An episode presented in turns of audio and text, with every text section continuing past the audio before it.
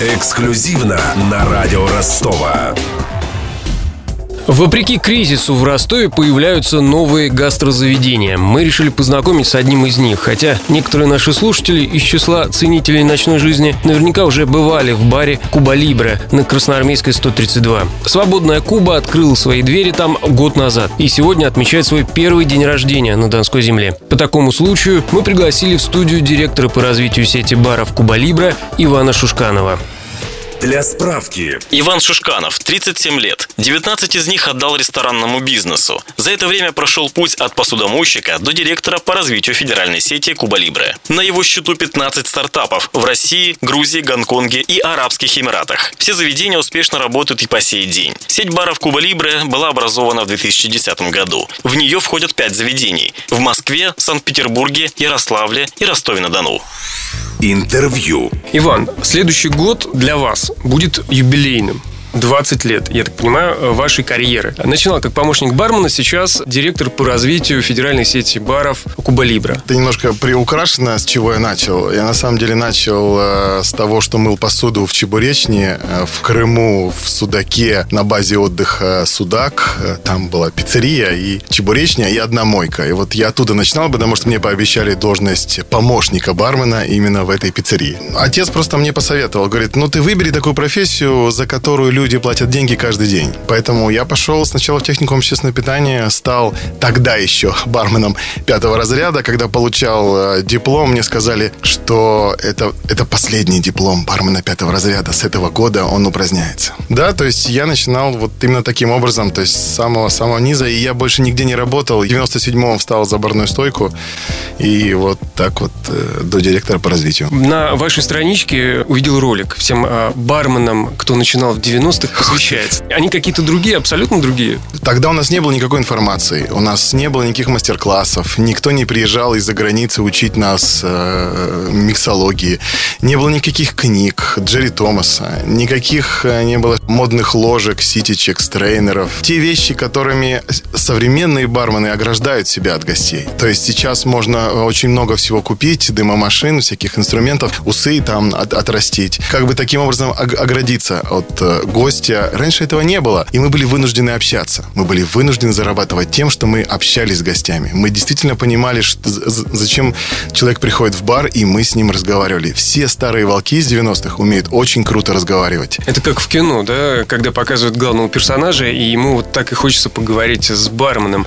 А, кстати, в кино ваш любимый образ бармена есть? На самом деле очень мало фильмов э, с барменами. И те культовые фильмы, которые есть, это «Гадкий койот», фильм «Как «Коктейль». Понятное дело, что, допустим, в самом культовом фильме «Коктейль» правильным образом является Брайан Фланаган. Классическая судьба такого, знаете, инженера-неудачника, там, либо там парня, там, который из армии пришел, либо бросил институт, строился за бар. И вот он там встречает как раз свою противоположность. То есть парни, которые только и умеют, что наливать коктейли. А Брайан Фланаган учился, сидел книжки читал, ходил на курсы. В итоге открывает свой собственный бар, потому что учился. Мне кажется, это немножко ваш путь, да? Мы все были под впечатлением когда этот фильм вышел, и очень многие бармены пошли работать в нашу сферу благодаря этому фильму. Вы сказали, в 90-х негде было брать информацию. А как негде. вы учились новому всему и понимали, что вы поступаете правильно, вы делаете правильные коктейли? Узнавали, что где-то открылся классный бар. И ездили в этот бар, заказывали коктейли, но не для того, чтобы их пить, а чтобы посмотреть, как работают э, бармены. Конечно, во многие бары нам запрещали.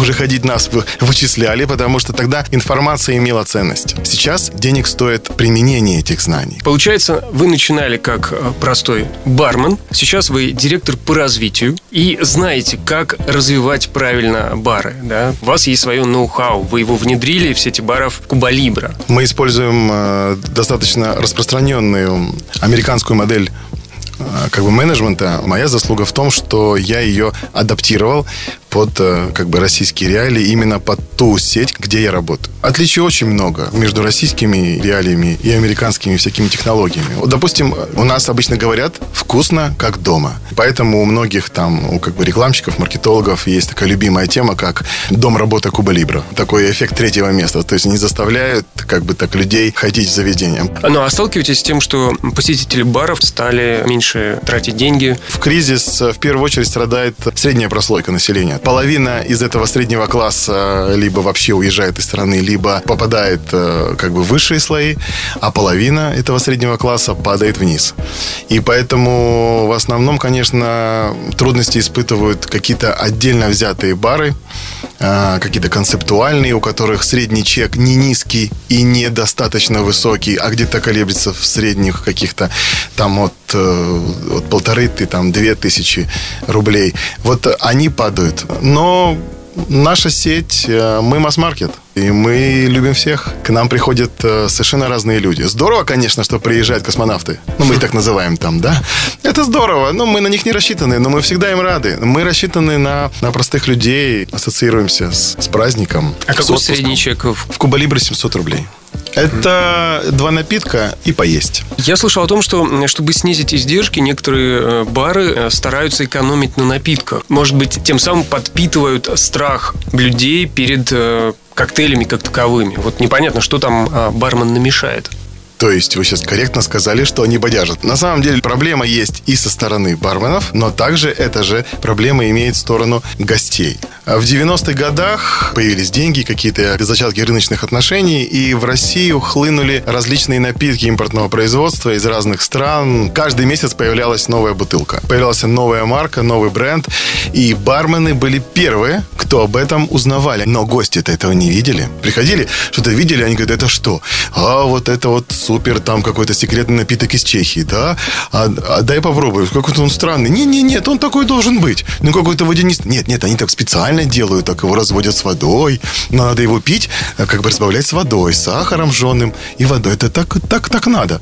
А может его потом размешивают? Нет, нет, его, его прямо в бутылке размешивают и, и его продают. Но это быстро прошло. Мы начали ездить за границу. Те, кто бодяжат сейчас, это, конечно, позор профессии. Те буфетчики, которые сейчас этим занимаются, которые приходя в бар, первый раз видят эту бутылку и думают, что гости тоже, наверное, скорее всего, эту бутылку видят первый раз в жизни. Люди оценивают других по себе. Но больше, конечно, позор тем а, владельцам баров, которые берут на работу этих а, высокомотивированных и низкоквалифицированных буфетчиков. Другая сторона барной стойки. А другая сторона барной стойки, э, когда, когда уже начались как бы нулевые, вот до 2008 года денег было немерено. Стойки. Э, когда, когда уже начались как бы нулевые, вот до 2008 года денег было немерено. Это был наш золотой век. Нефть была больше 100 долларов. Потом 2008 2014 это как с курением. То есть, если я курю, и вышел закон о запрете курения, я не брошу, я просто буду курить более дешевый табак. То же самое произошло и с этими людьми. А, они привыкли э, пить дорогие вещи, но денег нет, а понты, вы же понимаете, что это как бы дороже денег. И вот он идет в этот клуб на Выхино, и потом, когда ты жалуешься администрации, что меня, вы знаете, меня уже здесь 15 раз травят. Ну, вдумайтесь, 15, ну зачем ты сюда ходишь? Ну, ну не ходи сюда. Э, ну, ну, ну как бы ходи в нормальный бар. Существует кодекс бармена? У нас есть э, три правила. Это политика, религия и национальность. То есть, если ты э, в своей работе не трогаешь эти три темы, ты заработаешь денег, и это путь к профессионализму. Иван, а правда, что вы открыли миллион баров? Я прочитал на вашей страничке. Миллион? На какой? Вконтакте. Может быть, в предыдущих восьми жизнях. Я поучаствовал во многих стартапах, я открыл много баров. Ну, конечно, не миллион, но по всей России. Ну вот э, бару Куба Либра в Ростове уже год. И да. 16 декабря э, как раз э, Куба Либра отметит свой день рождения. О, да. Я думаю, это будет большой и шумный праздник. Ну да, как обычно. Как обычно во всех городах у нас это очень довольно-таки, да. Это обычно пати еще тех полей. Поэтому я вам, я вам рекомендую прийти. Это будет круто. У нас будут новые блюда, новые классификации коктейлей. Рекомендуем вам прийти и это все попробовать. 16 декабря, Красноармейская, 132, все на Кубу. Это было интервью с директором по развитию сети баров Куба Либра Иваном Шушкановым. Беседовал с гостем Денис Малышев. В студии мне помогали Александр Попов и Александр Стильный. До встречи в свободной Кубе. Эксклюзивно на радио Ростова.